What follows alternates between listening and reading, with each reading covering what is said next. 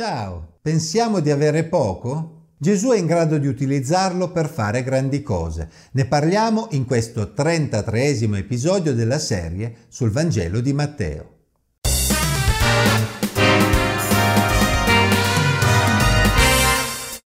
Udito ciò, Gesù si ritirò di là in barca verso un luogo deserto, in disparte. Le folle saputolo lo seguirono a piedi dalle città Gesù smontato dalla barca vide una gran folla, ne ebbe compassione e ne guarì gli ammalati. Matteo 14, 13 e 14. Gesù aveva appena perso colui che lui stesso aveva definito come il più grande tra i nati di donna, Giovanni il Battista. Si era ritirato in un luogo deserto, probabilmente per pregare e riflettere. Ma non ebbe molto tempo per stare da solo e si ritrovò subito circondato da una gran folla. Gesù avrebbe potuto dire dai, lasciatemi un po' da solo, abbiate un po' di rispetto, ho appena perso un amico. Forse noi avremmo detto così, ma Gesù invece ne ebbe compassione e ne guarì gli ammalati. Gesù era pronto a rinunciare al suo riposo, ai suoi diritti, per continuare ad insegnare a quelle persone che avevano bisogno di ascoltare le sue parole e di essere guariti. La sua compassione per loro aveva prevalso sulla sua stanchezza. Gli apostoli però cominciavano a spazientirsi, le ore passavano, probabilmente cominciavano ad avere fame oltre a sentire la stanchezza. Facendosi sera, i suoi discepoli si avvicinarono a lui e gli dissero Il luogo è deserto e l'ora è già passata, lascia dunque andare la folla nei villaggi a comprarsi da mangiare. Matteo 14, 15. Quella dei discepoli sembra una proposta ragionevole, no? Ma Gesù nella sua compassione decise di rendere memorabile quella giornata per tutte quelle persone. Gesù disse loro non hanno bisogno di andarsene, date loro voi da mangiare. Matteo 14, 16. Date loro voi da mangiare, disse Gesù ai suoi discepoli. Essi erano confusi, come potevano comprare cibo per tutte quelle persone? Sarebbe stato molto costoso. Essi gli risposero, non abbiamo qui altro che cinque pani e due pesci. Egli disse, portatemeli qua. Dopo aver ordinato alla folla di accomodarsi sull'erba, prese i cinque pani e i due pesci e alzati gli occhi verso il cielo rese grazie. Poi spezzati i pani li diede ai discepoli e i discepoli alla folla. Tutti mangiarono e furono sazi e si portarono via dei pezzi avanzati dodici ceste piene. E quelli che avevano mangiato erano circa 5.000 uomini, oltre alle donne e ai bambini. Matteo 14, 17 a 21. Gesù quel giorno mostrò la sua potenza creatrice, colui per mezzo del quale ogni cosa era stata creata, non poteva provvedere pane e pesci per tutte quelle persone? Così con cinque pani e due pesci sfamò tutta quella gente e gli avanzi superarono il materiale di partenza, a dimostrazione del fatto che Gesù aveva davvero moltiplicato i pani e i pesci iniziali. Quel giorno i discepoli misero cinque pani e due pesci nelle mani del loro maestro e con quel poco che avevano Gesù fu in grado di sfamare tutta quella folla. I discepoli avevano imparato la lezione. Qualche tempo dopo Matteo ci riporta un episodio analogo. Gesù, chiamati a sé i suoi discepoli, disse, Io ho pietà di questa folla, perché già da tre giorni sta con me e non ha da mangiare. Non voglio rimandarli digiuni, affinché non vengano meno per strada. I discepoli gli dissero, Dove potremmo trovare in un luogo deserto tanti pani da saziare una così gran folla? E Gesù chiese loro, Quanti pani avete? Essi risposero, Sette e pochi pesciolini. Allora egli ordinò alla folla di accomodarsi per terra, poi prese i sette pani e i pesci e dopo aver reso grazie li spezzò e li diede ai discepoli e i discepoli alla folla. E tutti mangiarono e furono saziati e dei pezzi avanzati si raccolsero sette panieri pieni. Quelli che avevano mangiato erano quattromila uomini, senza contare le donne e i bambini. E Gesù, dopo aver congedato la folla, salì nella barca e andò al paese di Magadan. Matteo capitolo 15, 32 a 39. Quando si vuole che i propri studenti acquisiscano bene una lezione, talvolta è necessario ripetere alcuni concetti. Gesù tra le sue priorità aveva certamente quella di preparare i suoi discepoli attraverso i quali il Vangelo si sarebbe espanso dopo la sua morte e la sua risurrezione. E questi episodi avevano una grande importanza per la loro preparazione.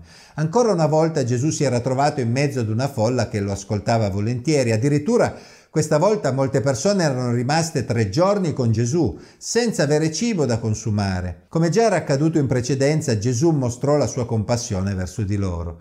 Poteva forse mandarli a casa a stomaco vuoto, con il rischio che venissero meno per strada. A questo punto i discepoli avrebbero dovuto ricordarsi quanto era avvenuto in precedenza e si sarebbero dovuti aspettare un miracolo da parte di Gesù e invece la loro risposta dimostrò che non avevano assimilato bene la lezione. Dove potremmo trovare in un luogo deserto tanti panni da saziare una così grande folla? Gesù non si arrese e si preparò a ripetere la lezione. Quanti pani avete? Gesù mise ancora una volta in evidenza il fatto che, anche se si trovavano in mezzo al deserto, anche se avevano poco pane, comunque poteva essere utile, poteva essere utilizzato.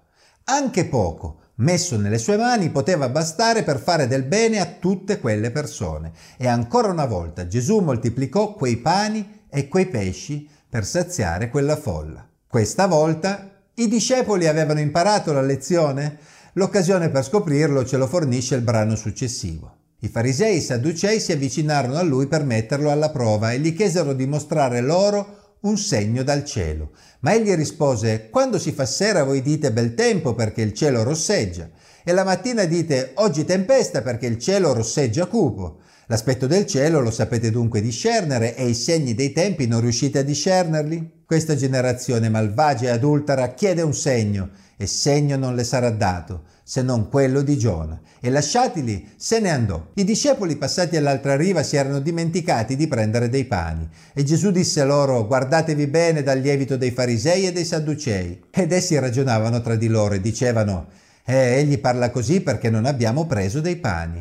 Matteo 16, versetti 1 a 7. Alcuni farisei chiesero a Gesù un segno dal cielo per dimostrare che lui era il Messia, ma come? Chiedevano ancora un segno nonostante tutto ciò che Gesù aveva già compiuto in mezzo a loro. Come potevano essere così increduli? Come già avevamo visto in altre occasioni, Gesù si rifiutò di accontentare chi gli chiedeva miracoli con aria di sfida e incredulità. Quell'episodio fornì a Gesù l'occasione di ribadire ai suoi discepoli che dovevano guardarsi dal lievito dei farisei e dei Sadducei. Ma che cosa intendeva dire con questa espressione? Quella del lievito era una metafora comune tra i giudei per indicare un'influenza corruttrice che poteva fare danni nella vita di una persona. Come il lievito usato in piccole quantità era in grado di fare lievitare una gran quantità di pasta, così un'influenza negativa nella vita di una persona o di un intero popolo può fare grandi danni. Come abbiamo visto, molti farisei erano increduli nei confronti di Gesù ma essi erano persone che godevano di grande considerazione tra i giudei ed avevano una grande influenza nella società. Anche i sadducei erano più interessati al potere che al regno di Dio e Gesù sapeva che la classe dirigente giudaica sarebbe stata in prima fila nel rifiutarlo come Messia e stava quindi mettendo in guardia i suoi discepoli da costoro. Cosa avevano capito i discepoli di tutto ciò? Nulla. Essi pensavano che Gesù li stesse sgridando perché non avevano abbastanza pane, ma Gesù se ne accorse e disse Gente di poca fede, perché discutete tra di voi del fatto di non aver pane? Non capite ancora, non vi ricordate dei cinque pani, dei cinquemila uomini e quante ceste ne portaste via? Né dei sette pani, dei quattromila uomini e quanti panieri ne portaste via? Ma come mai non capite che non è di pani che io vi parlavo? Ma guardatevi dal lievito dei farisei e dei sadducei. E allora capirono che non aveva loro detto di guardarsi dal lievito del pane, ma dall'insegnamento dei farisei e dei sadducei. Matteo 16, versetti 8 a 12. Non capite ancora? I discepoli avevano visto Gesù in più di un'occasione moltiplicare pani e pesci per saziare diverse migliaia di persone, eppure pensavano che Gesù potesse essere preoccupato perché essi non avevano pane con loro. Come mai non capite che non è di pani che io vi parlavo? Era chiaro che i discepoli non avevano ancora assimilato bene la lezione, non avevano ancora capito ciò che Gesù era in grado di fare anche con il poco che loro avevano.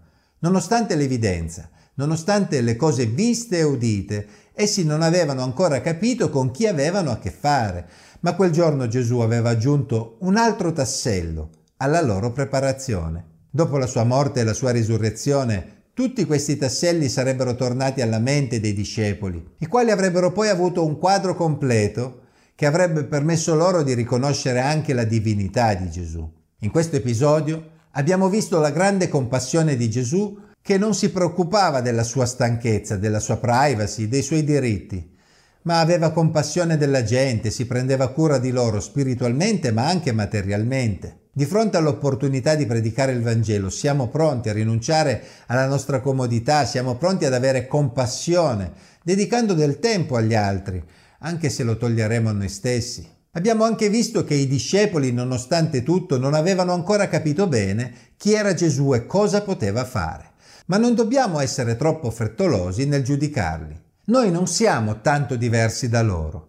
Quante volte Dio ha mostrato la sua potenza nella nostra vita, eppure alla prima occasione in cui le cose sono andate diversamente da quanto ci aspettavamo, abbiamo dubitato e ci siamo chiesti ma perché Dio non interviene? Quante volte pensiamo di avere poco, pensiamo di essere pochi, pensiamo di non avere il talento necessario, crediamo di non poter avere alcun impatto sulle persone intorno a noi.